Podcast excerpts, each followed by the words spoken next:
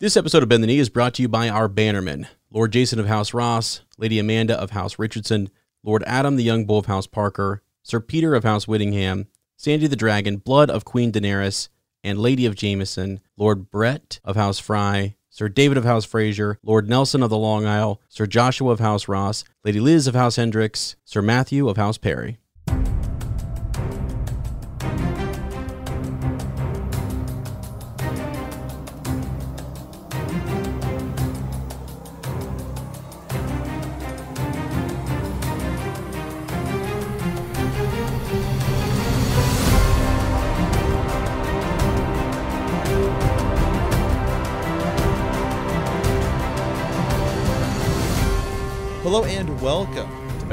Song of Ice and Fire podcast. I am Sir Matt, the Bud Knight, Fist of the Dragon, Maker of Gains, co-lord of the White Claw.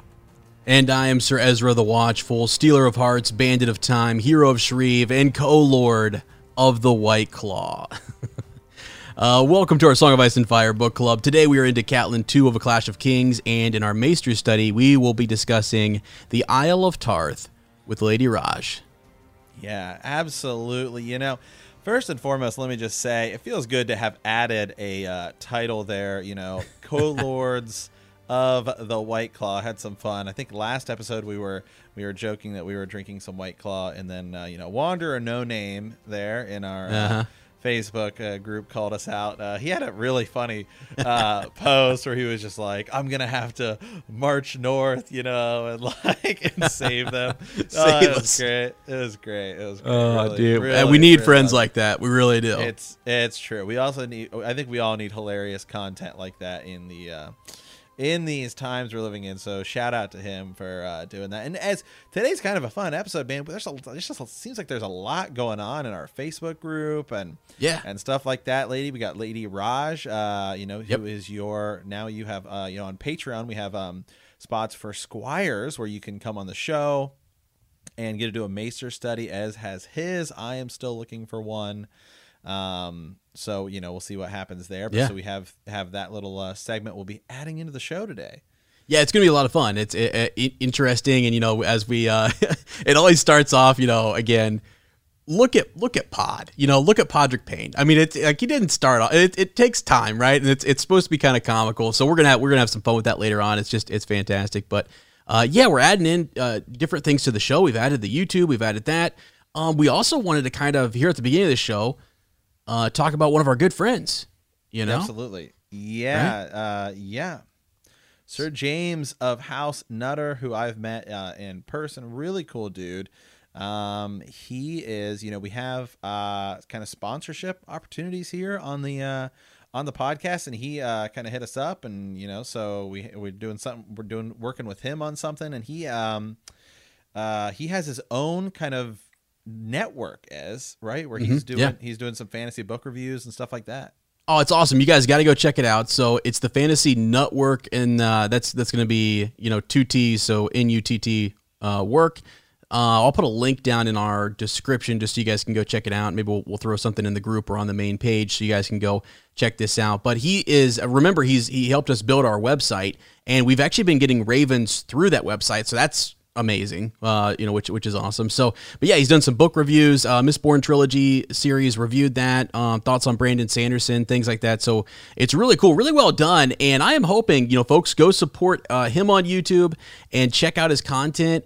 Let him know what you think. And then here's the thing guys. I let him know we probably should do a collaboration. You know we should probably get together and and and chat about uh, a really good book series. I don't know maybe you know, Song of Ice and Fire or something. I don't know. Yeah, man, absolutely. so yeah, so absolutely. Yeah, so certainly shout out to him. All right, one other thing we want to say here Oh, before, wow. as just as we're di- as we're diving in here. So we told you guys last time to send us um characters that you guys want us to do character studies for, you know, like of our who would be like good for our YouTube video. I think we got one that we're going to talk about in Raven's Nest later as, uh, and I Yep. want to give kind of a shout out here to um, William in the Facebook group. He said, "Could you guys do a Maester study on Maelys the Monstrous? You know, why the hell does this guy have two heads?"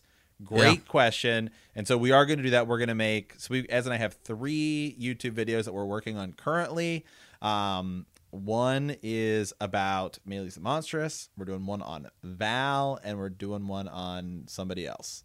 Mm-hmm. Yep, yep. It's going to be so, great. We've we've we've been taking your guys' recommendations, and as they come in, uh, we're we're kind of just going and doing those character chats, uh, some Winds of Winter, you know, theories, and even looking back into the histories and kind of looking at these these oddball characters and and more, uh, trying to understand why they were given the titles that they were given, or just what their significance was in the Westerosi you know history. So that's that's been fun. I mean, it, it to, to us really the YouTube has turned into that Fall Up Friday thing where um, I can't thank you guys enough for actually answering the call there and, and you know really sending us in stuff and letting us know what you want us to cover on YouTube and even in our, our Ravens at the end of the show because that that's really cool. It, it, feel free to challenge us and take us to different places um, in a Song of Ice and Fire because we enjoy that and we more so have been really wanting to dive down rabbit holes and, and get back into theorizing and stuff uh, and, and kind of go from there. Now, uh, Sir Matt, one more thing. We wow. got one more thing. Announcements like crazy right now. Announcements like crazy. So um, I got a Raven in my personal inbox. Um, the the user it just it was um, it was G R R M. Okay, uh, yeah, no, at, it's no, no, you did. it was like, it, it, this is all it said. All it said is, is I'm still writing. That's all it said, and I said okay. oh, just kidding, guys. No, uh, we, we, always got to dig up news, and, and we're trying. I said to Sir Matt the other day, I said, what if we just got an update? You know, should we, I mean, I don't even want to bother the man. Let him write.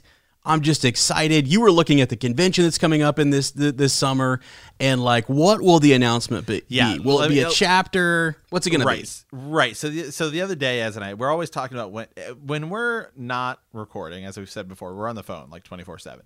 So 70 there's 76 days you know which is 1837 hours as the time of this recording till that convention so now he's supposed to kick it off now i know he's not going to be there anymore because it's canceled but it's going to still happening virtually so he has 76 days to finish all right yeah yeah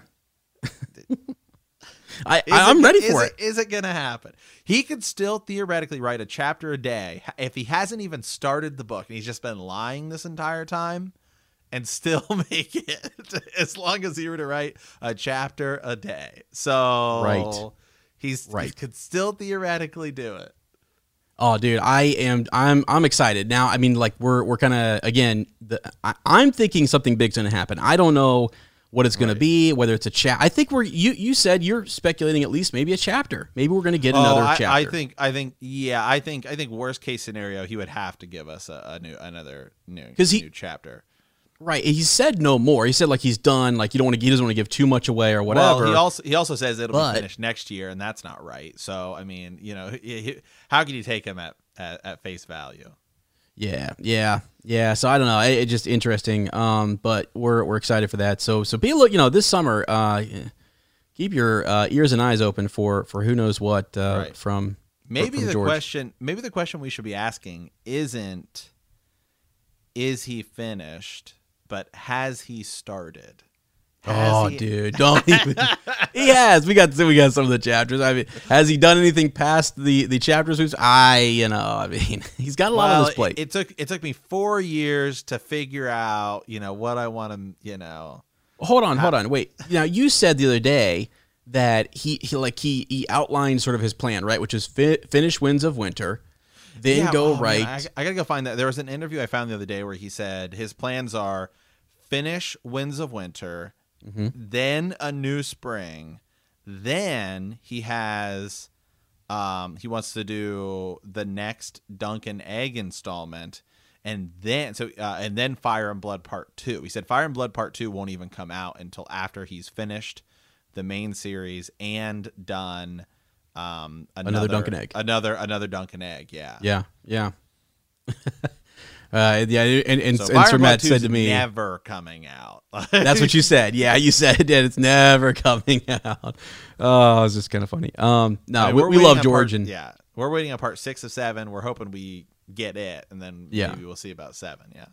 yeah finish up that Dunk and Egg series. I'm all for that. That's fine. I, I kind of got you know, I, we got the World of Ice and Fire um, book, so we're we kind of know you know structure outline to what happened with the Targaryens and, and that uh, line of kings. So I think we're good. But anyways, so yeah, that's that. Uh, just a little bit of news, little, some shout outs and different things. Um, you know, here here on Bend the Knee, it's just uh, I don't know, Great. man. We got kind of yeah, I, I, I kind of got like a new energy. I'm just feeling I'm feeling good. It could be the keto. It could be, Could be.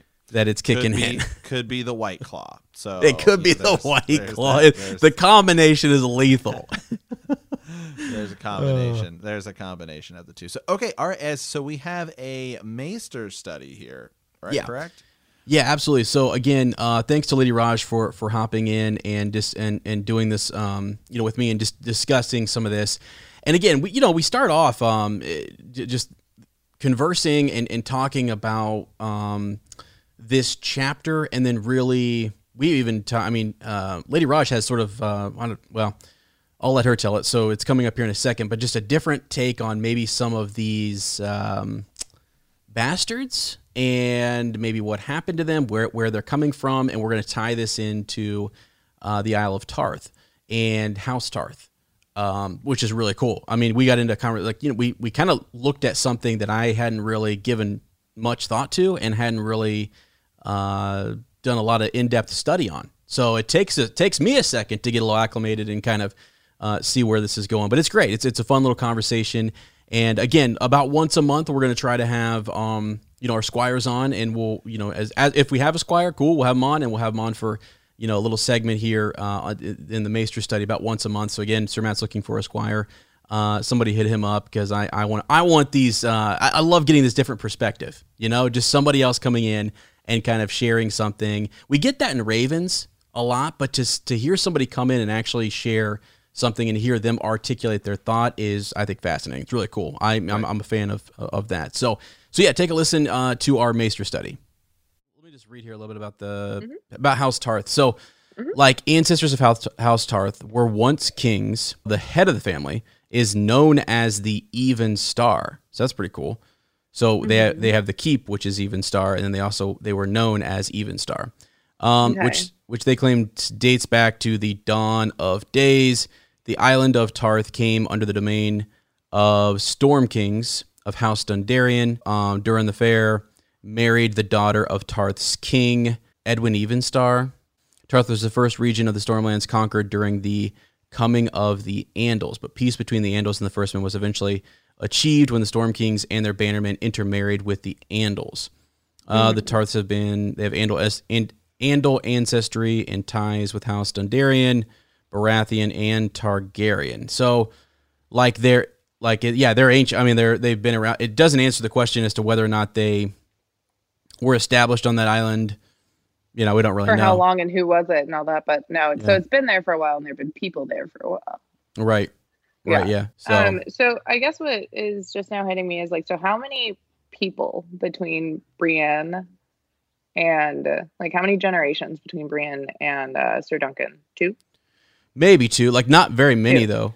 Yeah. So it wouldn't necessarily be. Um, I actually just watched season eight, episode four. It's not a secret; it's information. Um, Varys says that about um, Jon becoming king, uh, or uh, Jon's actual lineage. It's like, oh, it's if if eight people know, it's information. It's not a secret.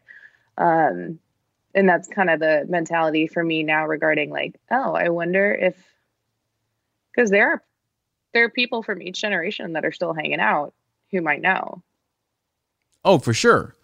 Absolutely. Yeah. Like like if we ever got sort of a conversation um, with her father or we ever travel there and we get like that could be a reveal uh, later on. I mean, it's been teased at, hinted at, and you know, George has said a few things about it. But if we actually go there, or she even herself starts to talk about some of the, you know, I mean, just a couple generations back, like some of the misdoings or the misbehavings of some of her, you know, um, some of the Tarths, then there we go. We start to think, oh, okay.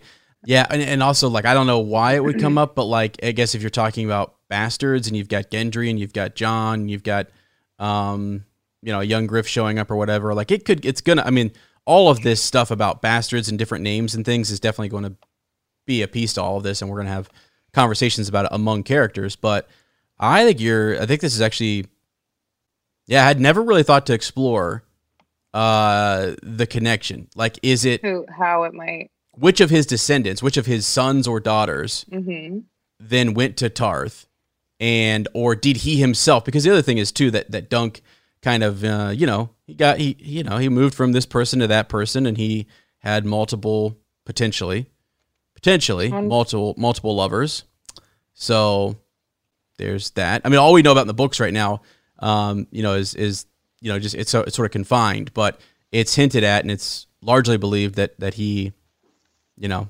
um, was with different people and the reason Yeah. being is because you have you have these hinted descendants in the north and then descendants in Tarth and different Yeah. places, you know, so they're they seem to be all over. He was I a mean, member of the Kingsguard. all over the place. Right. Right. I mean, I keep wondering when when he's going to see, you know, when he's, when he's going down to Dorne um to see what's her name? T- uh Tanselle Too-Tall, right? Oh, or whatever. yeah. You know? Like when's he going to go find her? Like that's like that I think would be kind of funny to see. So because the the Lady Webber stuff, like when he leaves her, that's that's done and over. She has another husband. I mean, she Mm-hmm. sh- she'll go on and do her thing. It, it it seems like he, if there's any romance between them, it will be later on. I mean, when he comes back down from the wall. yeah. And so then the other question, like people have often made the the connection to like the clicking of the needles, right, between old Nan and maybe the spider, um, Lady Webber being, you know, her sigil being Oh. that of a spider. Like Okay. perhaps they're connected. Some people have even speculated that Lady Webber is old Nan, which I think is crazy, but whatever. I mean, old Nan is so old. No, she's the oldest person that we know of, like in the realm. acco- Like they they joke like that she's that ancient. So I don't know. I mean, it's uh, Ready? I wonder if there is this like royal bastard protection program that's been in place um since the Blackfyres just like flipped the table on everybody. yeah, You know what I mean? They just kind of just ruined everything. And so at one point, uh, some master of whispers was like, hey, how about we move them around quietly while they're little? right.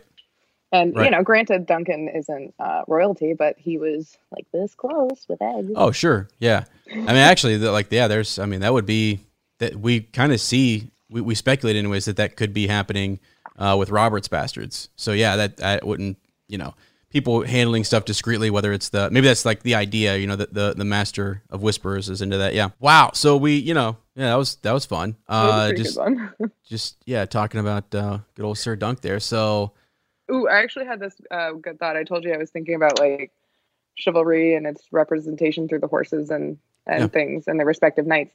I was thinking about Dunk. I want to like go through. I don't actually. I just got my books in today. cool. Uh, I told you I ordered, I was very excited about that, and I didn't even think about ordering a Knight of the Seven Kingdoms because like there's something about being able to open up a book and like highlight it. But Yeah. I want to see um, if there is a correlation between uh, each of Dunk's horses and like different aspects of chivalry. yeah. Um, and the the one that made me think about that was Thunder. Like you know, he's just there. So the the the war horse, like the the the knight used in war, he's there, plods along next to all the other horses that he uses every day. He Mhm. does his job, does his thing. But as soon as Dunk gets on him to go to war or go into tourney, he lights up. He knows his job, and he goes straight to work. So like that that aspect of Dunk's chivalry, the aggressive knight used in battle, Mhm. is always a part of Dunk. He's it's always there, but that is by no means the um, horse he rides into town with. Yeah. You know what I mean? Yeah, I like that. Yeah, and I I never really thought about about the, yeah the, the the horses sort of being um like like almost like we're learning more about Dunk through his horses and and Mm-hmm. We learn about his character a little bit uh there. That's that's cool. That's Yeah. yeah. That's one of those questions you want to ask George. Like George, is is there something going what on here? Like, are you? mean? yeah, like like are you, are you doing something with that? I mean, yeah, that's that's pretty neat. So I, here's what I here's what here's what I think. We're gonna need you to do like a breakdown of literally all of the horses and how they how how they relate to the different characters. Seriously. I know So- I have an essay in mind, and like I'm actually it's the first time I said that without like blushing violently. Like, why are you writing an essay about the horses in Game of Thrones? Like, I don't know, man. I think it's cool. Yeah. I think it's fun. I think it's worth doing, and like I'm excited. Uh, Like, you just got a lot of cool other people excited about it too, so you better, you know, I hope it's so. you know. I hope go so. time. Little background: I I went to school uh, at uh, this this old old old riding academy in France, uh, where I had the opportunity to ride in some really really old style saddles, um, and ride the horses while they're doing like a couple of their um, pretty big jump into the air uh, war cavalry moves, and it's it's really cool, and and like that tied in with the history thing, and now I'm neck deep in the Game of Thrones fandom. I want to ride at rings, and I want to see you do it too. Wow, that will be. We'll the, get a Quintain. This will be. I mean, I'll literally be Tommen out there. Like it'll be. I'll be Tommen. I mean, it'll just be a joke. I have ponies. You know, I have ponies. Oh, They're bad ponies, but good God! like you know that our life is like in would be in your hands at that point. Like I mean, the podcast might not I am a continue if you don't. excuse you, I am a professional. You're putting this on the internet. Oh yeah, you're right. I know. No, I'm I'm good at teaching. I'll teach you. I'll I'll teach you how to ride. You'll keep us on. Keep us on the horse. Yeah. Okay. Okay. Absolutely. No, it'll be great. Okay. Pull out Gretchen and Gretel, and we'll um ride at some rings in the woods, like a true set of hedge knights. Okay. All right. I'm Yeah. down. All right. Sweet. Uh, thanks, Lady Raj. Really appreciate you coming on, and uh, right. I'll, I'll let you go now, and we will uh, talk to you next time. This okay. was super fun. Yep, no problem. Yep, bye. All right, and so that was um yeah, just a quick little conversation with Lady Raj just about uh, Sir Duncan the Tall and his connection to uh, Brienne of Tarth and really House Tarth a little bit and trying to figure out you know um, some some of their ancestry and where they fit into this whole um, this continent and this picture, or this story of a Song of Ice and Fire. So All right, and now on to the reread. Uh, this week we are into Catelyn 2. Last week we were in Bran 3, where Bran was acting as Lord of Winterfell. Uh, he hosted the Harvest Feast and met with Meera and Jojen Reed, who arrived to represent their father. That night, Bran had dreams of the Reeds visiting the direwolves in the Godswood. Last time we were with Catelyn, Catelyn watched as her son King Robb Stark presented his peace terms to his envoy Sir Cleos Frey. Afterward, Catelyn argued with Robb over his refusal to exchange Jaime Lannister and his plan to send Theon Greyjoy back to the Iron Islands. Later, Catelyn discussed the war with Brynden Tully, and they plan an alliance with King Renly Baratheon. This week, Catelyn 2. As envoy to King Renly Baratheon, Catelyn arrives at Bitterbridge to find a great melee in progress. Afterwards, the champion Brienne of Tarth is granted her request to become one of Renly's Rainbow Guard. That night, Catelyn attends a feast and meets privately with Renly, who insists Robb must bend the knee to him. Then a messenger arrives with news that uh, King Stannis Baratheon has besieged Storm's End. Woo, things are about to heat up. Yep, Um, absolutely. as- okay, so um, as she slept amidst the rolling grasslands, Catelyn dreamt that Bran was whole again, and Arya and Sansa held hands. That Rickon was still a babe at her breast. Robb, crownless, played with a wooden sword, and when were when all were uh, safe asleep, she found Ned in her bed, smiling. Sweet it was, sweet and gone too soon. Dawn came, cruel, a dagger of light. She woke aching and alone and weary, weary of riding, weary of hurting, weary of duty. I want to sleep, she thought. I want to be comforted. I'm so tired of being strong. I want to be foolish and frightened for once, just for a small while. That's all. A day, an hour.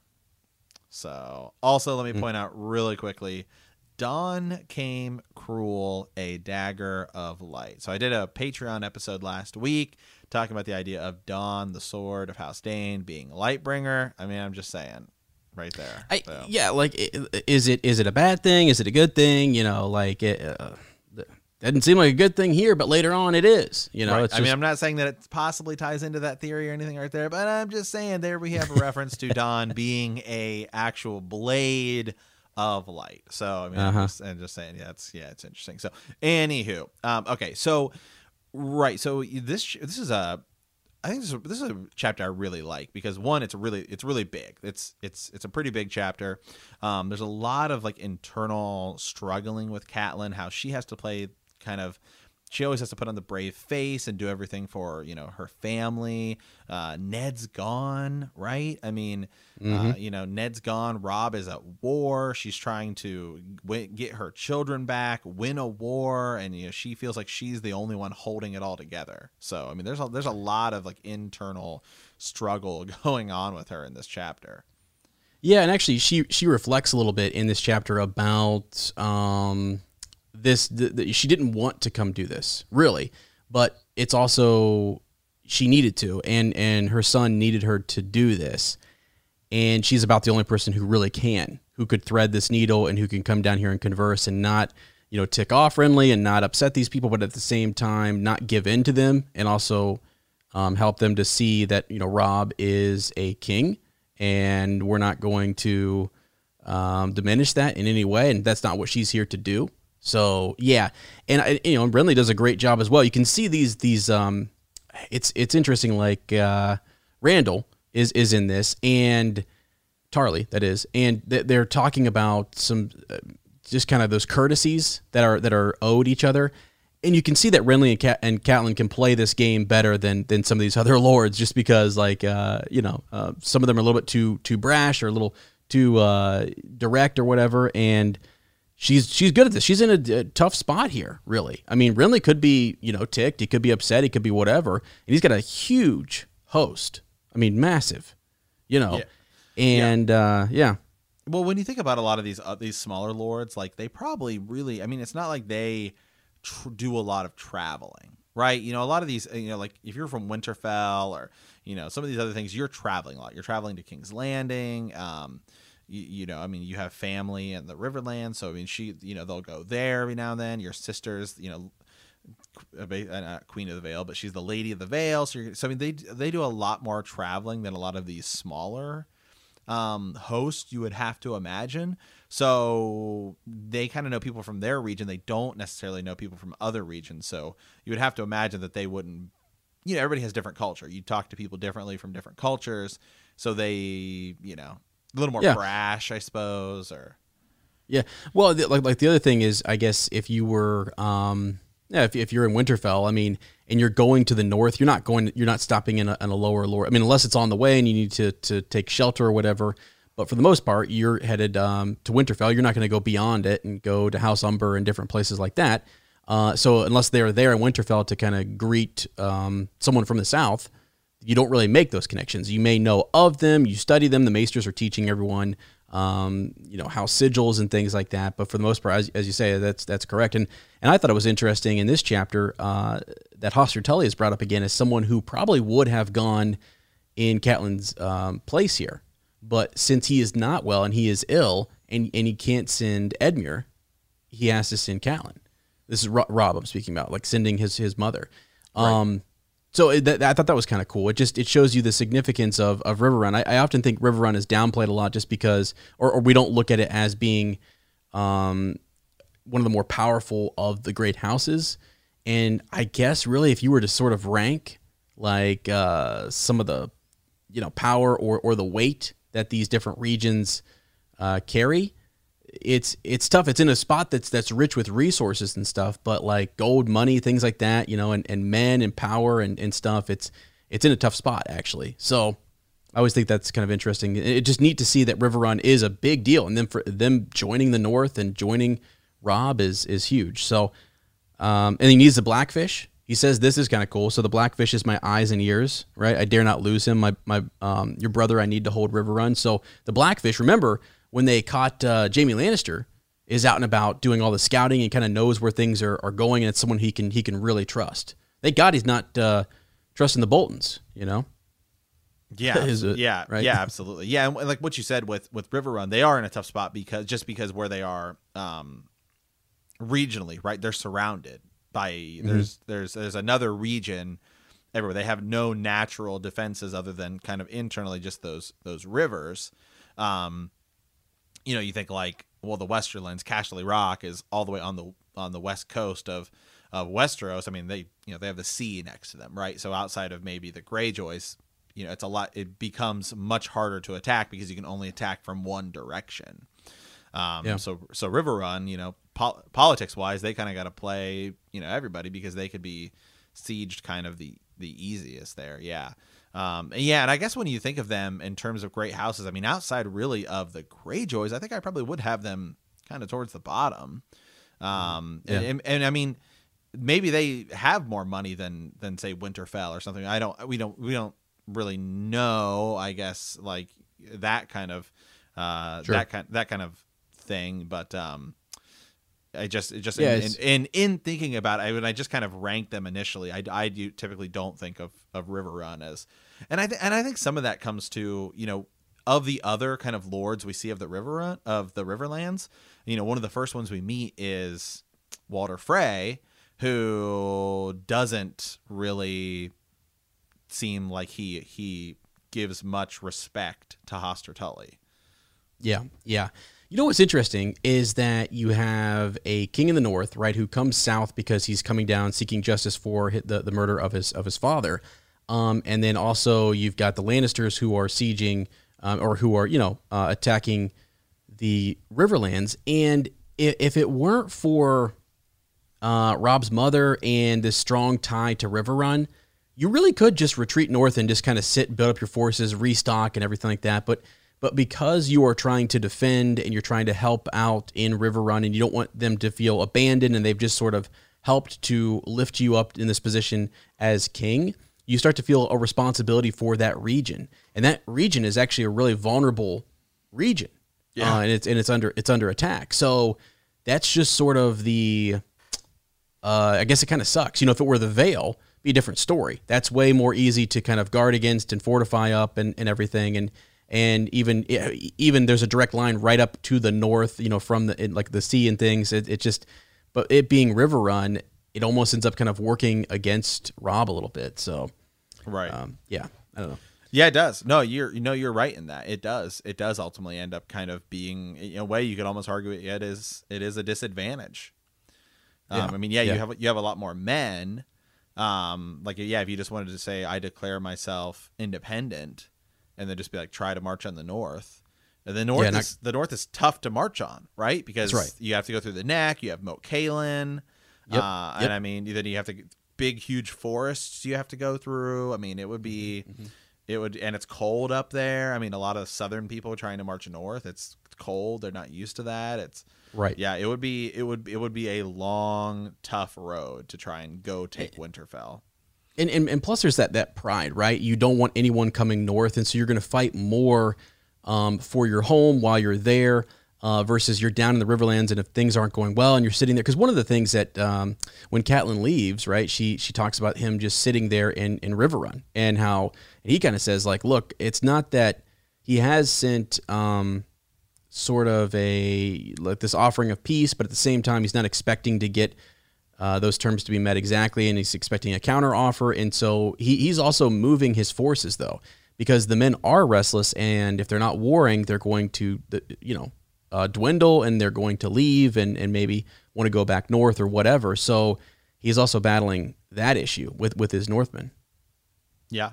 Yeah, absolutely. So so all right. Well, um okay, so let's see here. So uh Catelyn kind of, you know, wakes up, you know, um and then uh, you know, so her fingers seem more clumsy than usual as she fumbled on her clothes. She supposed she ought to be grateful that she had any use of her hands at all. The dagger had been Valyrian steel. Like she's she was thinking of that uh you know, that dagger when she saved when she saved Bran there.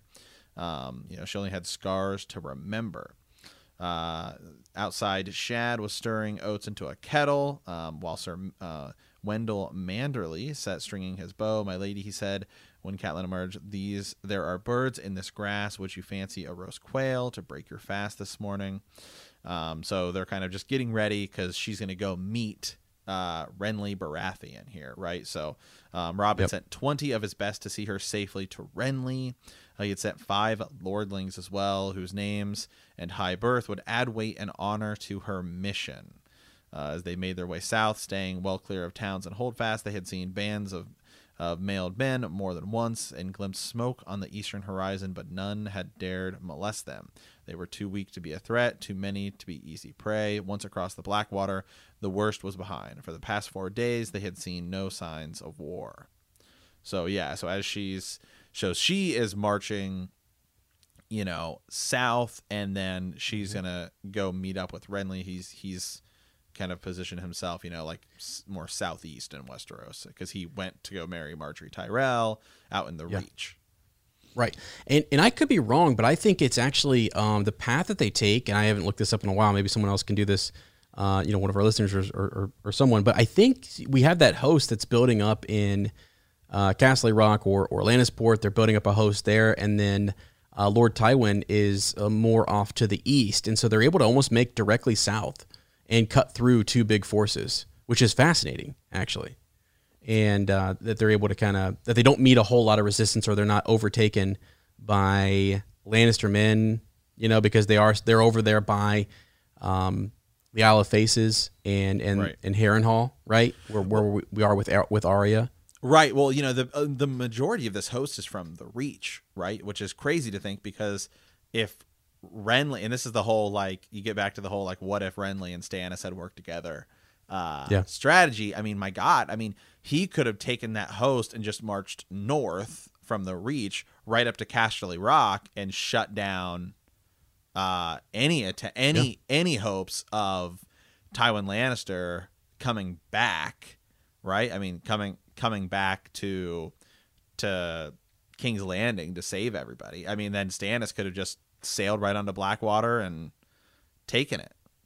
So Mhm. I mean, Yeah. even with the I mean, if you go, you know, kind of spoiler skip way ahead. I mean, this is a reread. Uh, I mean, Stannis Tyrion makes his play, and Stannis still almost takes takes it if if, if not for if not for Tywin. So uh, then you have Robb up there too. I mean, if Renly, and that's kind of what I think what Catelyn, Cat, that's what Catelyn is going here to do is see if we can work together. I mean, Renly could have just either marched north or or you know anything, and then I mean, it's just it's crazy to think about all of the like events that happen um, and just all of this positioning as we're dealing with the War of Five Kings.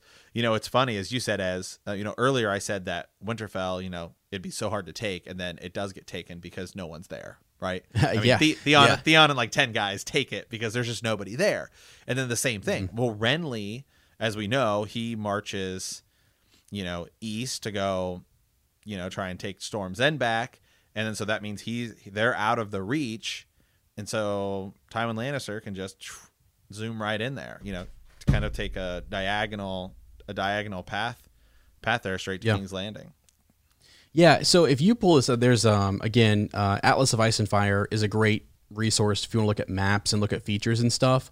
Um, it is just really I, I, I didn't really just thought about it, but for them to cut south like that and to be a large enough host, but yet small enough that they can sneak essentially through because the southern part and more eastward um, you have a lot of raiding and stuff going on. Now, initially, when this conflict broke out, it was over near the Western Hills on on the western side of the Riverlands, but it has since been shifted. That battle had shifted far east, and the the Western Hills and the, and the Western Lands are kind of like yeah, they're good. Where where there's not as much. There's a force building back in Lannisport, but then if you look on the map, I mean, a river runs straight down south once they pass. Um, you know bl- the the Blackwater, and then they get to Bitterbridge. I mean, it's one number one. It's it's quite a trek actually, and uh, but yeah, they're able to avoid you know a whole lot of trouble, which is kind of uh, it just it just helps to I guess visualize where everyone's at, and maybe timing here worked out for them, and they have to scout ahead and see if there's you know to, to avoid these forces and stuff and avoid Lannister scouts and not be chased down. Uh, because that would have been huge. I mean, if they would have captured Catelyn, that would have been a pretty big deal. Oh, it would have been So- it would have been game over. Yeah, I and so it's it's, I mean, it's actually a little bit risky. I oh, mean, it's oh, it's incredibly risky. I mean, it's it would be everything because if you capture Catelyn, the Lannisters Yeah. capture him, then you have Catelyn, and you have Sansa, and they still believe Arya, right? Robb would Yep. still believe that they have Arya, and so I mean, then you're Robb Stark, you're a young king. Uh, you have, I mean, what do you, I mean, what do you do at that point? Then do you trade Jaime for your mother and your sisters? Do you trade her just for your mother? I mean, then they have the bargaining piece. Like, well, we're not even. You can keep Jaime. We only, we're, Mhm. you know, we have three of your people. So I mean, it's that would be, it would be everything. It's a, it's an enormous risk doing this.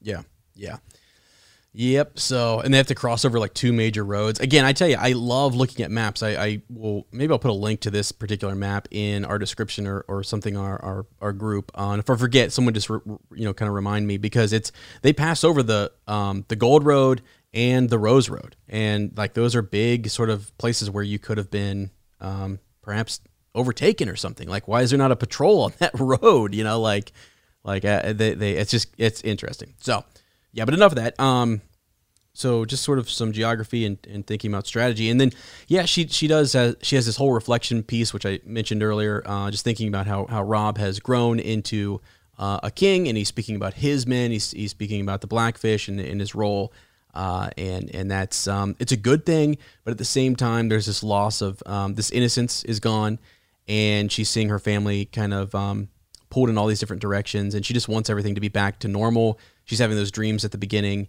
just wanting you know uh, for, for Ned to be back, for her kids to be there, just to go back to just a few you know, just just about a year ago, I mean, things being normal, and and it's now the whole region, the whole um, you know continent is in is in open war with each Yeah. other.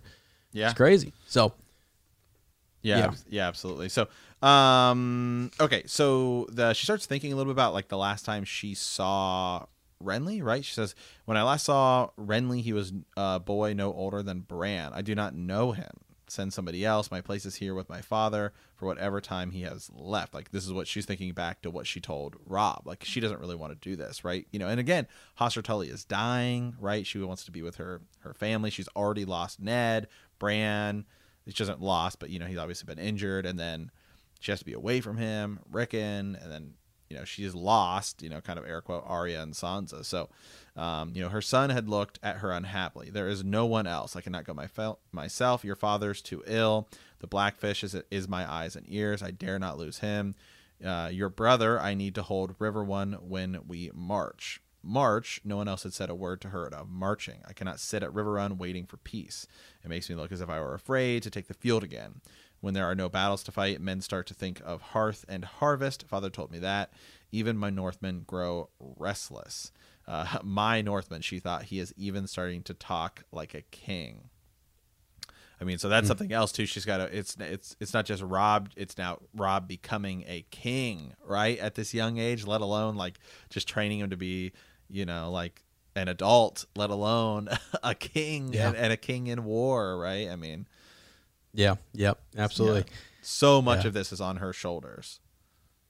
Yeah, yeah. There's a lot. There, there- there's a lot, and that's why I say it's it's such a risk, you know, to to send her. But she yet was the only person that they could send, you know. So it's just, uh, it's it's really interesting. Um, okay, so to kind of move on here, I mean, we really just get a lot, a little bit more about food, and and we get some of, um, you know, her thinking, reflecting, um, looking at. Uh, you get some of these more uh, like these locations. Um, they they're heading down the Mander now towards towards Brit, uh, Bitterbridge, and uh, as they're getting close, they see some of those features that indicate that's that's where they are. And when when you first sort of break in here and you see uh, some of these other banners and sigils and things like that, it's it's kind of cool. It's it's neat to see House Fossaway, uh, House Florent, and these other houses represented, and it's it's kind of cool because one, there's these tiebacks to the days of tourneys when we would see these uh, is represented in the Dunk and Egg series, and then um, we also know that House Florent is is tied in uh, with with Stannis, um, sort of, you know, like they're a little divided, and that's so that's a that's a, that's another dynamic, right? You you you can see right there that we've we've got a divide, and that Renly, um, yeah, it truly is dividing um, some some of the well, he's taking he's taken a lot of the Stormlands. I mean, he's taken a lot of of those houses with him, and he's combined it with Highgarden. So, yeah. Yeah, absolutely. Um, all right. Okay. Um, Right. Okay. So as you said, yeah, she she when she gets kind of up there, like they're talking about all the different traveling they're gonna have to go. She starts to approach the camp, right? Um, starts to see, um, you know, sigils, things like that, uh, and then you know they say like uh, House Tar or House um House Tyrell's golden, you know, flower is sown everywhere. Like you see it everywhere, um, Right. Which I th- right, which I you know just think is kind of interesting. Um, you know, and then so they approach, says, "My lady, do you hear that noise?" Asked Hollis Mullen, um, "What is that?" Uh, it's a melee, right? So this is this is when we start to get introduced to some of these other characters, like Brienne of Tarth is about to make her appearance here. So, uh, yeah, kind of kind of cool here. So there's yeah, so there's this big melee going on, and this is a big chunk of the of the chapter.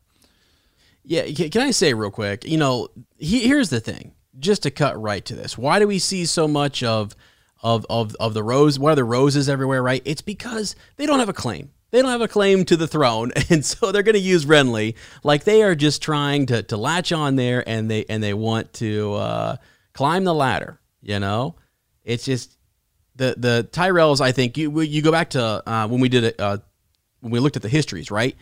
House Gardner was the was the ruling sort of house there in the Reach um, from Highgarden, and their stewards were the Tyrells, which is interesting. So again, they're they're just climbing this ladder here, and now they're uh, attached themselves. They've attached themselves to to to Renly. Uh, why, Sir Matt? You know? Yeah. Well, you know, House Tyrell is. I always kind of wonder, I guess, how people view them. Do you like House Tyrell? Do you not?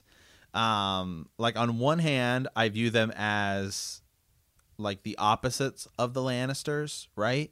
In that they also have a ton of money. Uh, actually, I at some points they have, you know, you could you could make the argument they have more money uh, than than the Lannisters, right? Because mm-hmm. we know like the the mines are uh, uh, Lannister mines are are running dry. I'm trying to remember if that's something that's just in the show or in the book, but I I don't I can't remember right off the top of my head right now, um, this very moment. But regardless, they have a lot of money, uh, and so they're also like very, um, oh, what's the word? I'm uh, very motivated, very ambitious.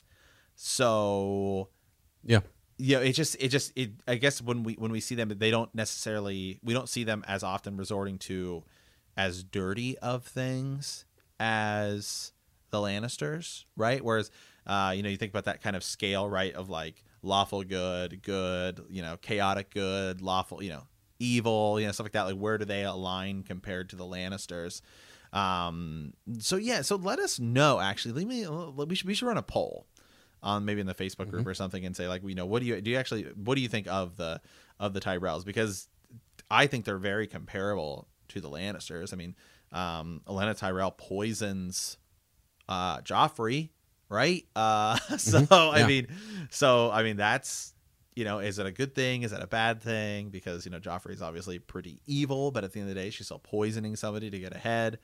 Um, so it, it, they're always they're just so intriguing, but they're definitely a house that I feel like you know they're very powerful. We just don't it, maybe we just don't talk about them as much. And maybe it's just because we're finally now just getting to them in our reread. It takes a while before you get to them, but I'm even just trying to think of like when the series was going on Um, because um, I think Margaery's a really good character. I think she's a really interesting character. I mean, her arc in itself is is really kind of intriguing. I mean, she she latches on to maybe maybe latch isn't the right word. She marries Renly, then uh, is willing to say, "I will marry Joffrey," right?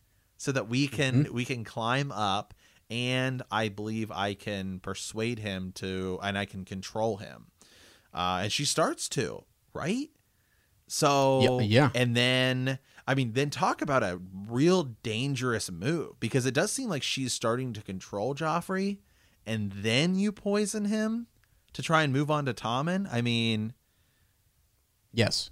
That, I mean, it, so as like, so I mean, I don't think that that's something that's ever really talked about.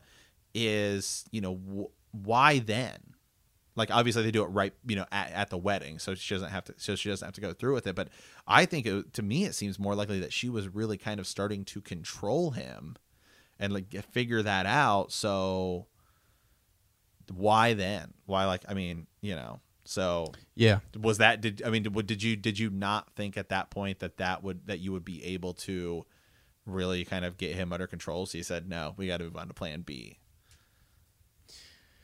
yeah, that probably is it, right? I mean, that, that probably that probably is exactly what was what was going on. You get you kind of wonder what those other conversations were behind the scenes and what were they talking about in their little you know groups and with Margaery and yeah and, and her parents and things. So here's something you you just kind of as you were speaking there, you were talking about House Tyrell and House Lannister being similar, and I kind of forgot right that that the Lannisters, um, I mean, similar to the Tyrells. I mean, it used to be the Casterlys at, at yeah. Casterly Rock Mm-hmm. You know, and then Lann the Clever is the one who kind of goes in and, and they're descended from from him. Um, so that that's fascinating. Like they they're kind of um, kind of jumped up there and, and got their got their spot in in the uh, Westerlands and and then the, uh, House Tyrell, as as I was mentioning, yeah, it was um, House Gardner. Uh, that yes. they were they were again you know, tied to House Gardner, and and it was during uh, the Targaryen when the Targaryens came in. Um, they were destroyed, utterly destroyed, and and Tyrells are elevated again, jumped up there to be Lord Paramount of of the Mander. Now, here's something else. I didn't even think about this until I was reading this, but you know, House Manderly used to once be at the mouth of the Mander and that's where House Manderly comes from. And they then have relocated north, and we can talk about that another time. It's kind of a cool thing to discuss and think about. But I was wondering as we got down here with all these Tyrells, you know, like what the dynamic would be um, between, you know, the the Manderleys, our, our Manderly here, um, and and some of the Tyrells. We really we really don't get much actually. Uh, we, we kind of drift away, right? Um, from uh, from Wyman's son. We kind of we kind of move right. on, and, and, we don't really come back to him until the very end. But still, he's there, and I just kind of thought, oh, that's interesting. I wonder, um, as as George was writing this, that's that we have to be as as readers thinking like, huh, right? There's a little something there. Yeah. There's a little something there. Why are they? Yeah. Well, because now we're introduced to the Tyrells, who, you know, yeah, yeah. Well, one one quick thing here too. I just before we kind of get back to to kind of Catelyn here and start to talk about Brienne of Tarth um, you know, it's also interesting. I was just kind of thinking there about like, well, the difference between the book and the show and kind of where we end up. You know, in the show, uh, there's no Tyrells left, right? They're all they're all gone at the at least yeah. that we see at the end of the at yeah. the end of, at the end of the series. I mean, they take out House Tyrell when um, at the Sept of Baelor, and then Olenna kills herself. Um, but in the books, there's another Tyrell, right? Uh, not Loras, but um, the one that they want to marry Sansa to. Uh, yeah, their older brother. The yeah, old, the older brother. And then Loras Tyrell is like nowhere close to where he is in uh, the show, right?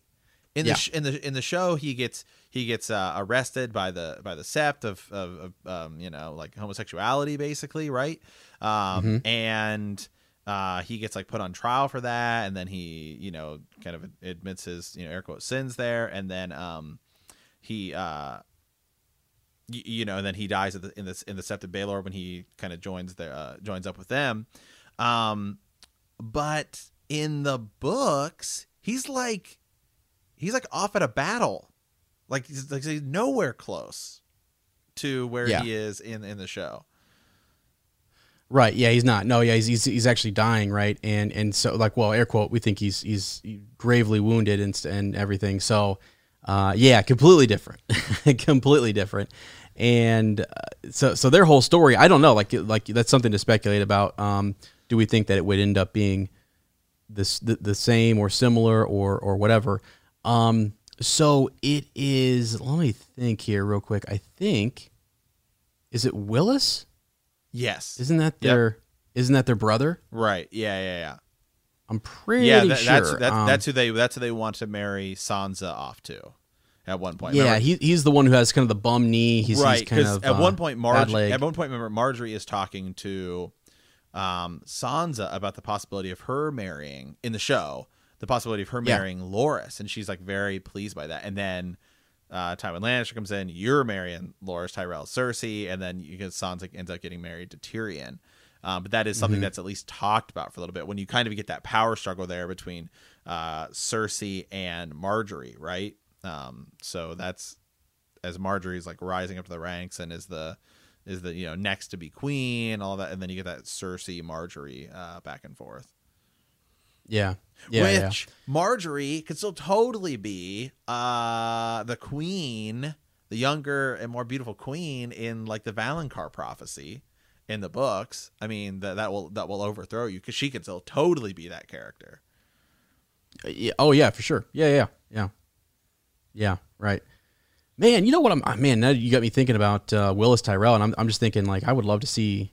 I I hope we get some you know more of it, or we actually get to go kind of bring that character in. Uh, yeah, he, yeah, marriage proposals are a big deal, and that's something at the end there where they're kind of still considering um, a marriage to uh, Willas. So, anyways, yeah, little sidebar there, but just interesting conversation on on Lannister and and, and Tyrell and and. Uh, right. You know, and House Manderly, weave that in there, which is which is crazy. Yeah, absolutely. So, okay, so kind of back to the chapter here a little bit, but I think that's that was a good kind of just let's if we we don't we don't ever get to talk about the Tyrells, right? Because it just seems like well we could, but it's just like in the chapters we've never had a reason to talk about them, uh, mm-hmm. and so I just I think the way that all of our a lot of our ravens and stuff like that go typically you revolve around what it is we are talking about and so some of these characters yeah. get missed and so i really feel like margaery's a character we've not really talked about that much uh, and so now we're going to talk about him so it's, it's kind of cool and so i'm you know i'm excited um, yeah. so okay so uh, the melee's going on. Catelyn thinks, you know, this is madness, right? Real enemies on every side of, uh, and half of the realm in flames. And Renly sits here playing at war like a boy with his first wooden sword, right? So everybody's there. They're all watching, um, you know, this fight. You know, Lord, Lady, um, you have Lady Oakheart, uh, Lord Randyll Tarly of Horn Hill with his great sword Heartsbane, right? Um, in the midst, watching and laughing with his young queen by his side, sat a ghost in a golden crown. Small wonder the lords gather around him with such fervor, she thought, he is Robert come again. Renly was handsome as Robert had been handsome, long of limb and broad of shoulder, with the same coal black hair, fine and straight, the same deep blue eyes. There's a little throwback to our uh, is young mm-hmm. Griff uh, Robert's bastard uh, Patreon thing we did. Uh, the same easy smile, the slender circlet around his brows seemed to suit him well. It was soft gold, a ring of roses, exquisitely wrought, and and the front lifted a stag's head of dark green jade adorned with golden eyes and golden antlers. The crown stag decorated the queen's uh, green velvet tunic as well, worked in gold thread upon her chest, on his chest, excuse me, uh, the Baratheon sigil in the colors of Highgarden. The girl who uh, shared the high seat with him was also of Highgarden, his young queen, Margaery, daughter of Lord Mace Tyrell. Their marriage was the mortar that held the great Southern Alliance together. Catelyn knew Renly was once uh, was one and twenty. The girl no older than Robb, very pretty, with a doe's soft eyes and a mane of curling brown hair that fell about her shoulders in lazy ringlets. Her smile was shy and sweet.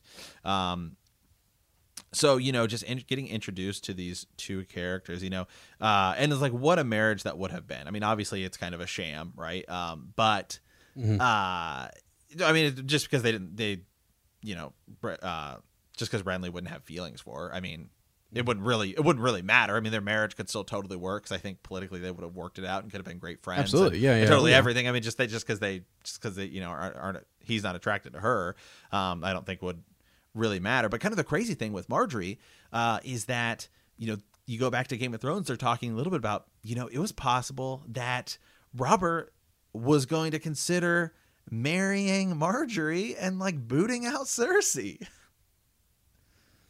Yeah, yeah, it's great, crazy. Yeah, yeah, yeah. Um, I know it, it's it's. I think I think you're right that there there it would have, like it like it definitely is this is intriguing. This is a really intriguing sort of um, matchup here, and these two side by side regions coming together, making it work. They also have the same kind of spirit, though. You know, regardless of whether you know attraction or whatever, like they they seem to be uh, benevolent in a way. Like they almost like they care about having fun and and, ha- and spreading peace and and whatever. Um, and that's really what we see here. It, it is actually very fascinating to look at Sir, Sir Loras Tyrell and look at where he starts here as the Knight of Flowers and then look what he goes through and actually where he is at currently in the series. It's dark. It's actually a little dark. And it's fascinating.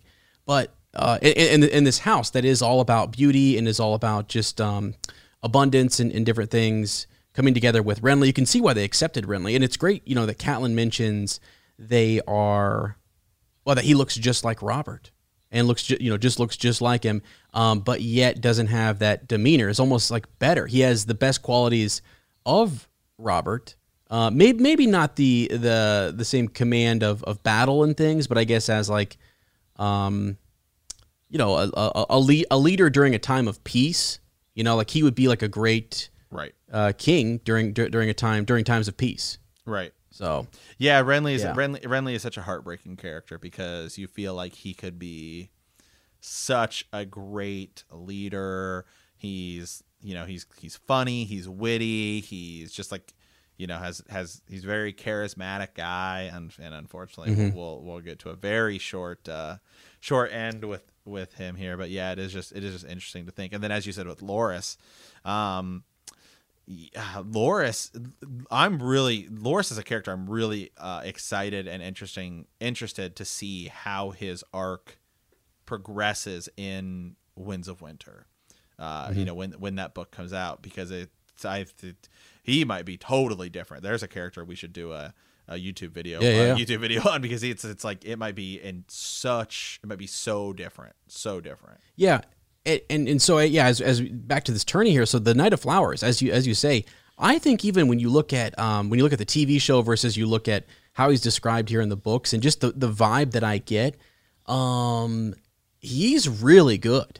He's really uh, like like in, in Catelyn has heard about his um his skills and just how good he is. What is he? Uh, is is he close to twenty one or something? I think. Um, or was that Renly? I think Renly definitely is is near is near age of, of 21. I think maybe uh, Loras might be a little bit younger. I'll have to look that up. But Well- but anyways, yeah, young and still well, and he really and well. he and he probably would have. I mean, the mountain cheats, right?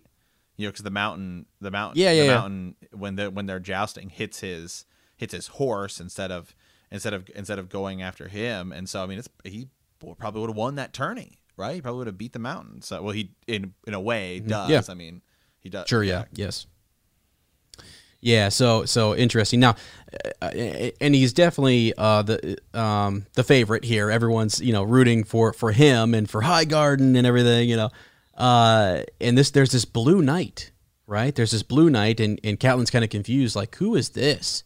Because here's the other thing. Uh, This is what's kind of kind of cool about this. Even though they're they're like air quote playing at war, and she knows that her son is you know king and is actually fighting war and losing men and they haven't really tasted that yet. Um, Brienne is is no joke.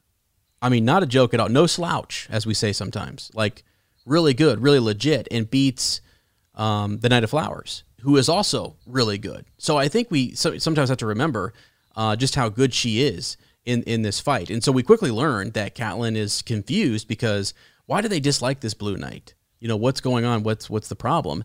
And um, yeah, I forget who it is, but they you know kind of turn and say, well, it's it, it's you know um, it's not a man. It's a it, you know that it's sort of that's the idea is that this is not. Um, that they're calling uh you know they're saying Tarth and then oddly you know a beauty a beauty right this is coming down to uh after uh she wins you know and it's just confusing like like what's going on here um but uh yeah it it turns out to be Brienne uh fighting in this tourney and not some other knight uh, male knight like she like she thought uh but I don't know. I just think it's. I, I think we sometimes need to remember that she that she won this, Yes, she and does. she wins the right to, to kind of get this spot next to Renly. Yes, yes, she does. Yeah, and Brienne. Uh, I mean, well, in the show, she ends up becoming kind of King's commander, right? Lord Commander. Uh, she gets Oh, yeah, yeah. of the of the of the of the That's king, right. of the King's Guard. So, um, Forgot about that, yeah. Which I it, which I, I think it'll, I think her story will probably play out pretty. I I think hers will probably be pretty similar. Uh, in the Yeah. uh, in the books, which is cool and and and, and certainly uh, fitting for for Brienne to be kind of that unlikely knight, Mm-hmm. right? Uh, to who will who will rise up through the ranks, and I mean even more unlikely, obviously, because she she's a woman. So, um, Yeah. j- yeah. just yeah, I mean, so that'll be And yeah. Go ahead. yeah, and then even a, a cool tie back to um, Sir Duncan, right? If she is sort of a descendant and and things, and him being uh, a commander in the King's Guard, and then that just kind of uh, it's another parallel. You could see that kind of uh, being something that, that George would do. It's almost it's almost too poetic, really. Right. Um, but yet it's it's subtle uh, poetry. Right. So- Well, uh, I yeah. Well, yes and no because the thing we the Dunk, to our knowledge, uh, you know, dies in the fire, right, protecting his his um his king, right? And so then for Brienne of Tarth to do it, it there still is kind of this bittersweet thing if it does happen kind of the same way with Jaime, right? Where she finally gets to be with Jaime and then he goes off to die with Cersei. Um there's there's still some I guess you're right. I mean it's poetic, but it's also I don't know. Well, it- yeah, it can be tragic too. I mean, it can be like, like like all in the same. I think that's some of Dunk's story is that like he's this guy traveling around and he's this great. You know, the realm may need a hedge knight, but yet uh, the events of Summerhall are, are fascinating. And uh, as I was talking to Lady Raj, I mean, that was one of the main things. If you if you could tell me what happens there, I'd be satisfied. Like I want to know, like that kind of answers a lot of questions and maybe solves a lot of mysteries. Right. Is to reveal what happens at Summerhall, but um, you know, the idea is that this was. I mean, she's the character that is strongly hinted at as being one of Dunk's descendants. Well, she, I, guess, Um, pretty, confir- yeah, yeah. like that's he's pretty much confirmed it. I mean, yeah, and so that's what I mean. You know, if, if Right. she becomes Lord Commander, right, you know, in in the show, right, and then he also was un- was very unlikely, even though she's born into uh, you know a higher status than he is. Still, uh, her um, just being a woman makes it makes it more difficult, and she's always had to kind of fight against, uh, you know, the, these pe- people who don't want to see her succeed. It's, it's not it's not a rank that's been easily uh, Attained, obtained. Yeah, yeah. So yeah. Um. Okay. So she. Uh. So she wins, right? And then she kind of has her knighting ceremony here, or right, King King's Guard, right, or uh, Rainbow Guard, Yep. you know, we should call it. Uh, my Yes. my Yep. life for yours, your grace. From this day on, I am your shield. I swear it by the old gods and the new. The way she looked at the king, looked down at him, she was a uh, good hand higher, though Renly was near as tall as his brother had been, uh, was uh, plain, painful to see. Uh, your grace, you know, I beg you leave. I have the honor to bring you Lady Catelyn Stark, sent as envoy by her son Robb, Lord of Winterfell.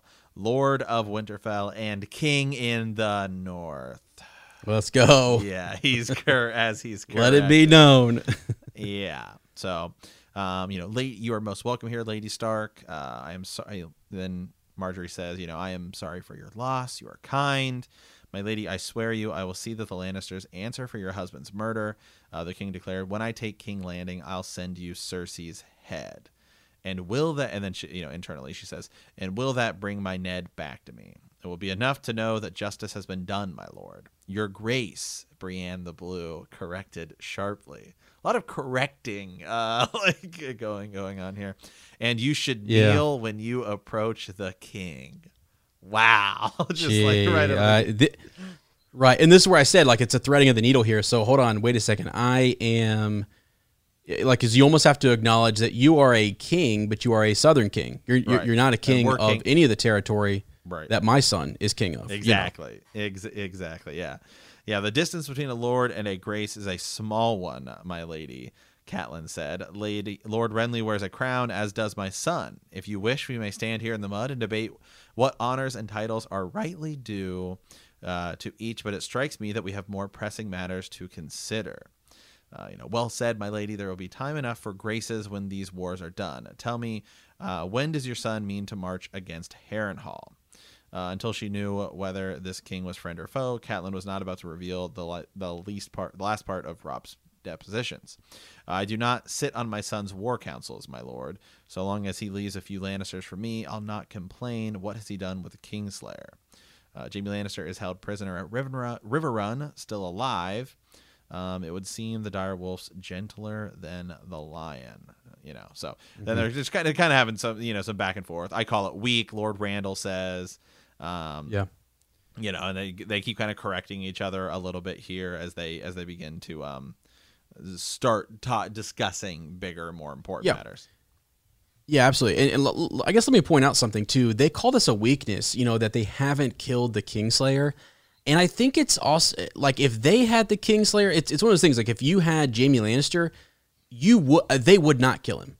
They wouldn't. They, they, they would see it as a bargaining chip. They would see it the same way that Robb does, and it's something you want to. Yes, will it, would it? Um, you know, what would it strike fear maybe into the Lannisters? Would it whatever? Uh, But it's it's such a huge chip that it's almost unwise that you would want to kill him. Right. Well, they also You don't. know? None of them also have their family members uh, in chains, you know, or whatever. Right. Yeah. Yes. But it, but I, I the, the point is is that you know Catelyn is also then telling them that you know while you sit here and play at war, my son is warring. So that that's that's she without saying what I just said.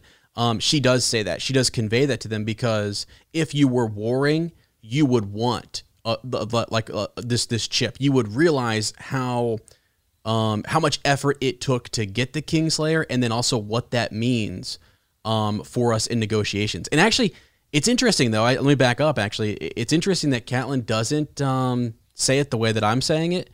And she just kind of makes it more about playing that they're playing war versus um, actually being in war because she is the one I you know ironically later on who will um, who who loses that chip for Robb Right. So that's kind of crazy, I guess, to, to, to think about. And there's just different ways that you could go about it. Now, like if you know he's someone you're never going to trade unless you're you're literally trading to end the war and it's the final piece, you know, terms or whatever, then then I get maybe keeping him.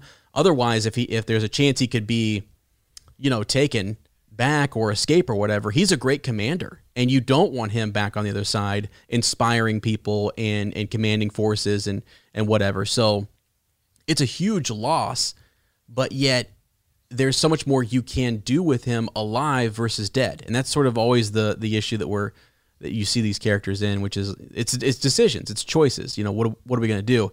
And and these lords have not yet been in that position. They have not seen, and again, they also have the the advantage of having a massive host, tons of resources behind them, and not challenged whatsoever. Slowly making their way to King's Landing, not even worried at all. If they were to press, if they were to press right now and really get after it. They, I mean, we always go into that what if, but man, they would have done some major. I mean, I mean, Tyrion's not ready. Uh, Cersei's not ready yet. They are not ready. You you could have you could have made your move, but uh, anyways. Yeah. So I just want I just kind of want to point that out because they call it a weakness. They, they're saying that Robb is weak, and I don't think he is. I think he's no, he's smart. Smart he's for, yeah. for keeping him alive. Very, yeah. yeah, it's it's totally smart. What he's doing is absolutely smart. Um, okay, so real quick though, just before, so just kind of a route right around there, right? They're still talking about all these things. Um, uh, this uh, he does not stint himself. This Renly, she thought as she looked about, small wonders why his host moves so uh, slowly, right? Like there's, she's looking around. You know, there's like everything matches. There's silver. It's everything's very ornate, right? There's like a harp set up. Like, I mean, it's like you know he's just moving his kingdom around. Um, but she says, beside the entrance, uh, this is like as they're watching to his to his tent to discuss things. The king's armor stood sentry, a, uh, a suit of forest green plate, its fittings uh, chased with gold, the helm crowned by a great rack of golden antlers. Uh, this the steel was polished to such high sheen that she could see her reflection in the breastplate, gazing back at her as if from the bottom of a deep green pond. The face of a drowned woman, Catelyn thought. Can you drown in grief? Which is just. Yep. Yeah, another little Lady Stoneheart uh, mm-hmm. kind of connection there, and they're just so it's so important, so man. Prevalent because so... there's always like pretty like significant type. Um, I mean, if even even if you didn't know Lady Stoneheart was going, and you were just like, I'm just gonna go back and just from this point, just like I'm gonna analyze all of the Catelyn uh, chapters. It's like, wow, there's a lot of mentions of her like you know, like drowning mm-hmm. and stone. Having a heart of stone. And, Yeah, mm-hmm. there's just a lot. Yeah, absolutely. Yeah. I know. It's one of the things I've, I've listened to other people kind of talk about, uh, like like her her role, and it's just one of those secrets that I just you you know George is holding on to, and just didn't want it spoiled in the show, or even if he did give it to him, they just they found no way uh, to do it, and it's just uh, yeah, it's it's crazy fascinating, and and uh, I'm always down to go back to Lady Stoneheart and figure out uh, what the significant. And that's one we're gonna have to do in the future as well. Is is uh, and we've we've talked about that. It's just gonna take a lot more research to kind of figure out where that character's going. But um, yeah, so I'm glad you you know kind of uh, honed in on that and and focused in on what she's feeling. Um, another thing I want to point out though is that you said they're kind of traveling with almost like his kingdom, and he is also traveling with his queen which is not something you would typically do in in war. That's not something. I mean, he they don't they're not planning on on any major you know um, conflict or battle or, or or or whatever. I think as much as they can. Now the, the other thing is you're using it's it's a rallying point, right? You're bringing Queen Margaery out, who's beautiful, and you're you're rallying people around. You're throwing tourneys. You're bringing people. I mean, the problem that Robb is having is they've been in war and they've seen what's going on. They've seen the hardship of war, and yet we're also sitting and not doing anything. And Renly is at least um, keeping everyone animated, keeping everyone up, keeping the hype up, but yet has not faced any any, any conflict, and so is able to kind of keep his queen uh, nearby because you know it's just it's just interesting when when you think about that they have no. It doesn't seem like they really plan on making any major uh, thing. They want to go camp outside of King's Landing, and that's it. They want to go camp out, out outside of it. and they want they want to let Robb do what he's going to do, and thank you very much, and now the kingdom is mine. I mean, that's that's what they want to do. So.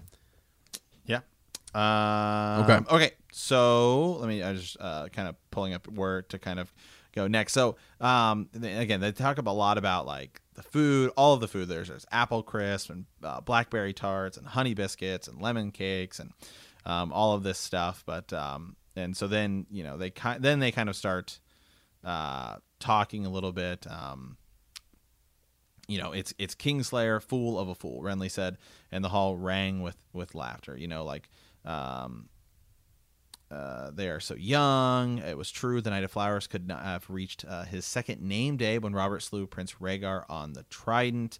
Um, they're all kind of sitting around having this kind of feast. Like she's talking about how, um, you know, he he feeds Margaery right with his with his knife, right, mm-hmm. like his his dagger. Yeah. So again, everything is still very like ornate. They're just kind of joking around, like talking, um, and then. You know, we kind of move on from there, right? You know, winter comes for all of us Catelyn thought. For me, it came when Ned died, and it will come for you too, child, sooner than you like. Yeah.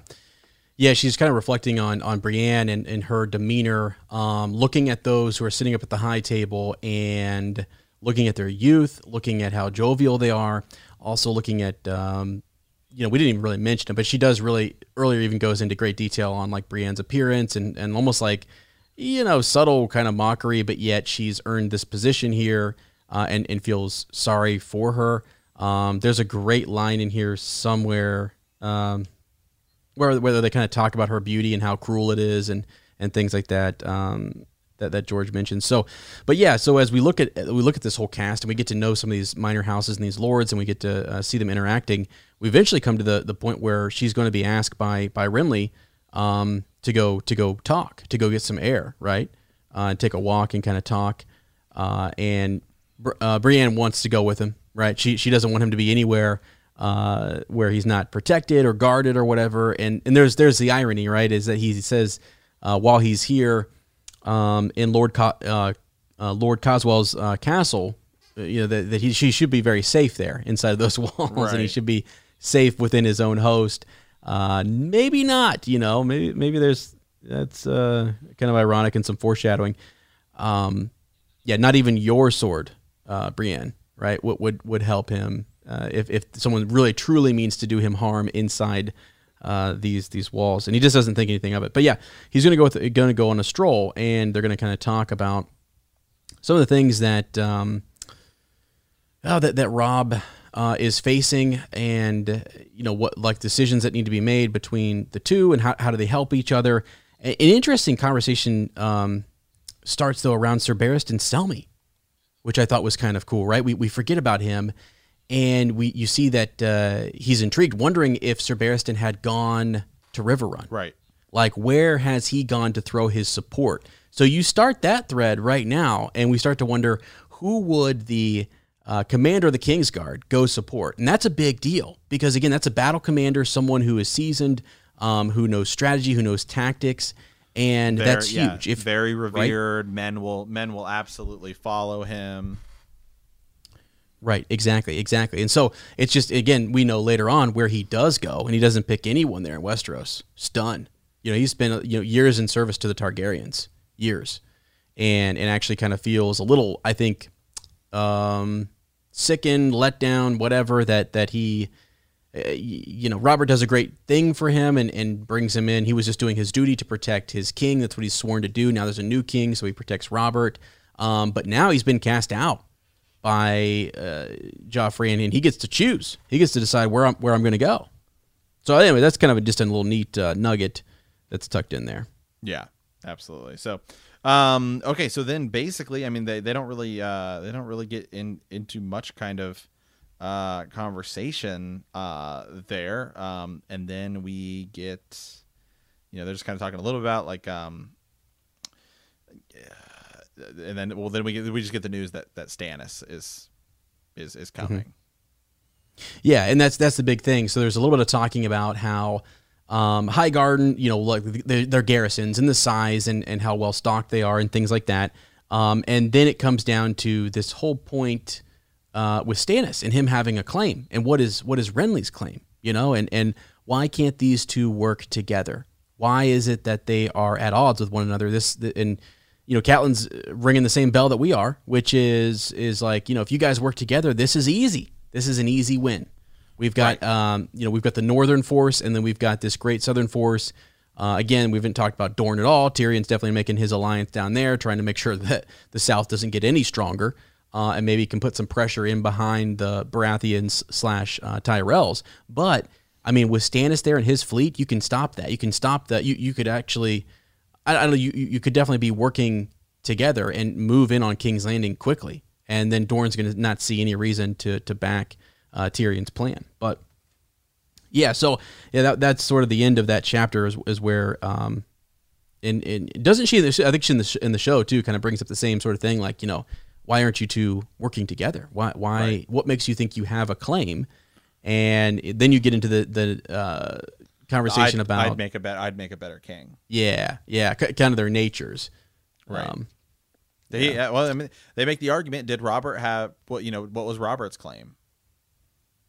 He just he just took it, right? I mean, Robert just right, right. Robert just Robert just took it. He didn't. Robert, you know, he has some kind of they all th- all of them I guess have some kind of a blood claim. You know, like their grandmother was married in, but I mean, really, I mean, really, it's just they just took it. So, all right, uh, okay, all right. Well, we do have um kind of a a raven here, right? So, uh, one from uh Sir James, Sir Jimmy, right? Um.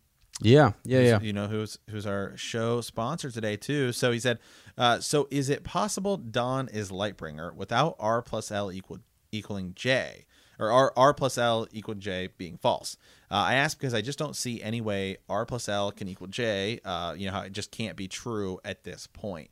Yeah, so I did a Patreon episode on is Dawn a Lightbringer. You know, there's a lot of just we were talking last time. Um, we brought a little bit about about Dawn and and Lightbringer and Jon. Um, and you know, next week we're doing a Jon chapter as well.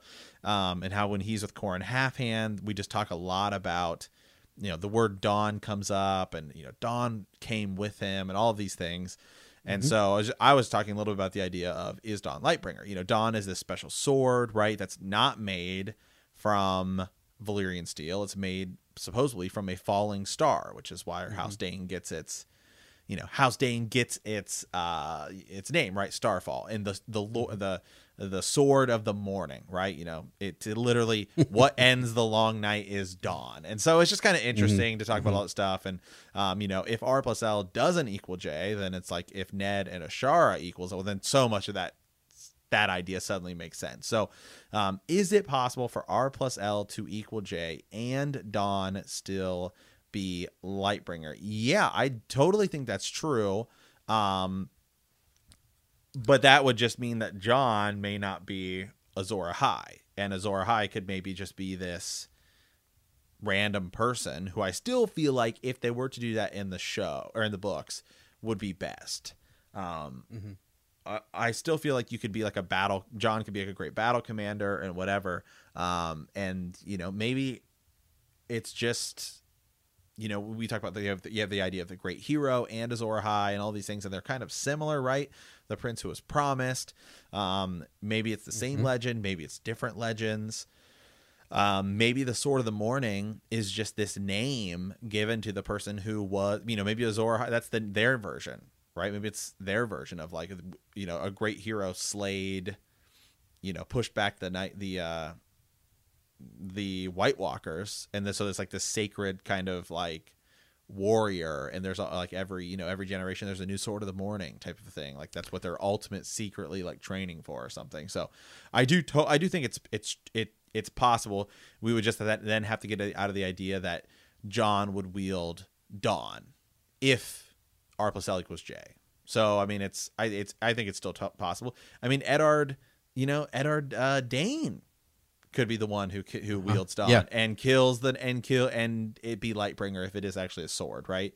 Um, and some people think it's a person, some people think it's the Night's Watch. There's so many theories around it. So I do think it's possible, but then you know you just maybe just get, get rid of the idea of Jon being Azor Ahai or whatever. So I mean, right? It's it's all possible. Right. I mean, in the show, in the show, uh, you know, with Jon is the son of Rhaegar Targaryen, but that doesn't mean that he's Azor Ahai, right? Or the prince that was promised, or any of these things. It's because Arya is the one who kills the Night King. So, you know, we'll see. Uh, dude, I, the, that that's the whole thing. I think I think what really what has uh, caused a lot of if you were a book reader and you had bought into all these um, you know theories and you had been looking up Azor Ahai and you'd been looking up um, the the last hero, right? From like that's sort of the the, the northern legend that old Nan kind of talks about to to Bran Stark. She tells him about the last hero, and you get how he sought aid from the children of the forest and the forging of the sword and and and all that neat stuff. I think what George is doing is just trying to show us that over time, like we really do sort of see what happens. Like if you take what happens in season eight and you see, okay, this is what happens. Now, Flash flash uh, you know 3000 years later what would th- what would folks 3000 years past the point of season 8 be thinking about? Like like what would the story be about Daenerys about Jon? How would it be distorted over time? And how had the legend grown and turned into something else? You know like I, I really do think that's sort of what we're what we're getting I think that's what people don't like as much is that you have this all these prophecies all these stories from you know, years ago. I mean, uh, part of Old Nan's story is the others. Thousands and thousands of years ago, a winter fell that was cold and hard and endless beyond all memory of man.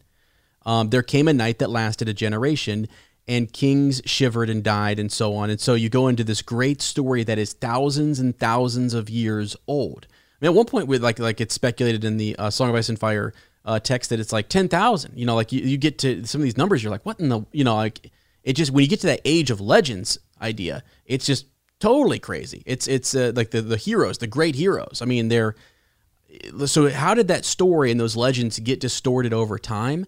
Because you look at season eight, and who is Azor Ahai? Who is the prince that was promised? Uh, where is Lightbringer? Um, you, you know what I'm saying? Like like all those questions that we thought were going to be yep. answered, Sir Matt, None they're not answered. None of them were, yeah. None of them were. And I think what the I think what's being if that's true, and and you take that uh, um, that that D and D took what George had told them, I think what he's teaching us is that over time and when things get lost, um, that that uh, the, the singers then are the ones kind of passing on the histories. And this oral tradition things get passed down through story through song and they're not anywhere close to what actually took place you know, it maybe wasn't just one last hero who was facing down a host, you know, but he had many people behind him. You know, like there's so much. Was the sword actually forged, you know, or did the love of his life die and then, you know, that that inspired him to go fight more? I mean, all sorts of things. Uh, like like it's just it's a more poetic take on on um, the events that happened thousands and thousands of years ago. And so what we hear about are these legends, and then we actually see maybe what it looked, what it ended up being. And I, I, I, I can't think of anything else other than unless he kind of comes in here and, and flat out just says that's Azor Ahai. You know, like all of a sudden that's the. I mean, we're looking at Dany as maybe uh, instead of the prince, it's a princess, right? Uh, Aemon uh, is saying that on his way to Oldtown, and that the there's this riddle and there's this Sphinx, and you have all these threads that have all of us readers chasing this, thinking that there's going to be this great return of magic and this great right. um, build up or whatever. And it is getting more and more, and it is elevating to a point, but it never reaches that full climax that we think it's going to. And it, like, even though the Battle of Winterfell is epic and huge or whatever, um, you know, okay, for example, the character Arya, right? Like like if you go thousands and thousands of years later and you were telling the story or singing a tale about Arya, Arya might not be like there could be some skew and some mis um, uh, miscommunicated uh, information out there after a thousand, several thousand years that Arya wasn't actually, you know, um, a girl and maybe was a boy because she dresses like a boy because she, you know, behaves that way and like all those different things that could get lost over time. And that could have been that's one of those things where it's like, oh shoot, you know, like like if you go way back, there's a lot of different. Um, you know, we have all this swapping of identities and stuff. So I think it's fascinating. And and I don't know. You know, one of the thing one of the things that uh, Sir James mentioned is like, do we think R plus L equals J is is that absolute? It, it just it just comes down to whether or not the showrunners executed what George told them. You know, and, and I think they said they've tried to be really authentic to what he has said, and so I think the answer is yes. I th- I think that Jon um, you know, is is Rhaegar's son, you know, and Rhaegar and Lyanna's son, and that's that's sort of I, I I know there's tons of theories out there that would say otherwise, but I like there's a lot of evidence for it in the books, and it's been pretty well accepted. And then it was confirmed in the show. I don't know how much more we can. I mean, he would have to. Don't you think it would have to be a really big turn? Like he would have to really do something big for it to be something other than that, Sir Matt. Yeah. Yes, I, I definitely believe R plus L equals J. Um, I mean, I thought it before we, you and I thought it before the show confirmed. I think it's just it's too it's too obvious. It makes too much sense. I guess the question now becomes, what's the purpose for it in the books? In the show, um, I mean, it definitely was important in creating a wedge between Dany and Jon. I mean, we thought it would be, oh, Dany and Jon can live together, right? You know, like that was way before yeah. any of the Mad Queen stuff. Like, oh my god, it's going to work out perfectly. The Targaryens go back to being in power. Jon and Dany, yeah. like they just work as a family, like the whole deal, and then that that makes a lot of sense. I mean, gosh, we were tossing around all kinds of crazy theories before season eight. I mean, yeah, gosh, yeah. gosh, man, we were tossing around everything because they hook up right at the end of season seven. Um, right. You know, they right. they they hook up, and we were thinking, oh my god, Dany's pregnant. We were thinking all of these things, and season eight came, and, and none of that uh, came to be true. So, um, yeah, I definitely believe R plus L equals J. But even that in its own right is something that you know um, even if you know, let's say like that happens, we still don't know from the show. Um, we just know, oh, they loved each other, but we don't know why, right? That was another thing that the show didn't answer was why, mm-hmm. how did they get together? Yeah. Was it because um, did they talk to each other at the tourney at Harrenhal? Was it sure. afterwards? Was it uh, something that was said? I mean, what caused him to to run off with her? Right? Um, I mean, we just don't we just don't know was she the Knight of the Laughing Tree there's so many other things that there's there's so many questions you have to answer of of of questions that you as a as a writer that GUR has already created, right? Who's the Knight of the Laughing Tree? Who's this? Who's that? That he's gonna have to answer these questions, and if you go any other route, you're gonna have to answer so many more questions that I just don't think there's enough time in the book, right? Well, and that's the that's actually the sort of sort of the problem is I think, and I've said this years ago, which is when you look at all of the questions we still have this late in the series, and we we we actually even, I mean, new questions were literally sparked and created in the last book that he wrote. You know, like like we got whole new storylines emerging, whole new characters, uh, you know, kind of kind of popping up. And I do think when when people want to criticize George and they they want to look at like, well, this is just you're not going to be able to thread this needle, and you and, and well, and, and to back some of that criticism up, it has taken so long, and part of that's the show, part of it's uh, it's just such a complex series. He has even admitted that once he starts writing a character and they grow, things things do kind of evolve in in his writing. Um, he said that in interviews. He's talked about it. So I guess I look at this and I think can he answer all of those questions? Like, is is he going to? Um, it makes it just makes you wonder, and that's why I always find this conversation between him and the showrunners so fascinating. You know, did he say, "Yeah, I have an answer for that, and here's the answer, and this is what I plan on doing in the books"? And they said, "Look, we just don't have time to tell everybody who the Knight of the Laughing Tree is because we didn't really bring it up that much in the show, and it's not really gonna land with a, a larger audience or whatever." You know what I'm saying? Like maybe George will do that, but then the showrunners didn't, or does he not intend on doing that? In the books, and that's also why the showrunners weren't able to give us as many answers because there's a lot of things we want answers to, and he's just not going to give them. Yeah. Um, and, and, and here's something else. You you hit on something. I think when you look at those, like we kept hearing that the ending of Game of Thrones was going to be bittersweet. You know what's unexpected is the reason we were theorizing that Jon and Dany were going to get together and the Targaryens come back together and it's awesome is because R plus L equals J and that's that's great and everything. But the divide is that this whole time she's been wanting to be the ruler, and then he would then almost have a greater claim. And it does sort of divide. You don't expect Dany to act the way that she does. Her nature, all of a sudden, we're caught off guard. Why isn't she acting the way we expected her to? And then he drops in these little, little subtle hints that the Targaryens, from time to time, can be a little uh, mad and a little crazy, and that and also power can make you do crazy things. Uh, so that is, I guess, I don't know. I, I think that's that's all very interesting. That's also why when you look at the prophecies, you look at Lightbringer, you look at these things that these breadcrumbs that were there, and some of them will lead to what we expect. Some of them will lead to something we don't expect, and I believe some of them will literally end, and we will lose the trail.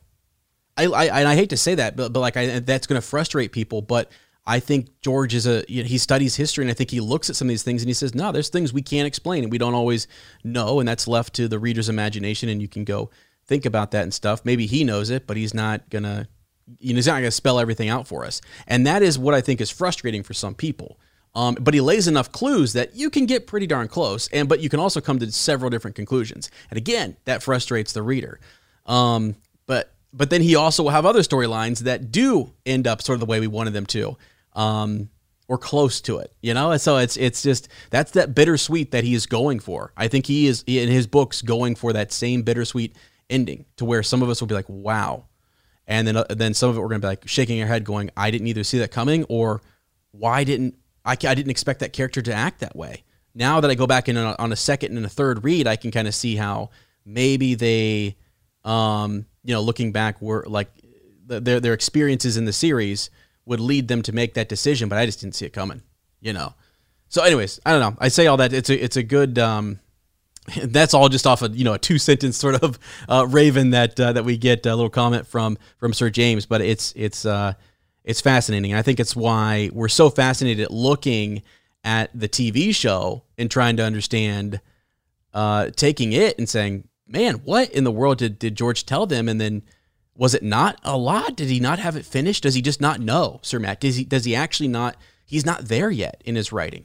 You know, I think that's that's fair to also I think, say I th- he's not. I think he. I think he gave them an outline. I think he gave them. I think he just gave them a rough outline. And but he said, and you know, we've talked about this before. Here's a couple things that happen, Mm-hmm. right? That you probably weren't expecting. Um, but here's here's a rough outline. And yeah, he doesn't give him the full. And I don't even know that, like you say, if it's an outline, it's not even really a full outline. I mean, because he's. I think he does even say in his interview, um, uh, with Anderson Cooper that there's like there were just minor characters that one weren't even in the show, so there was no reason to give those plot points.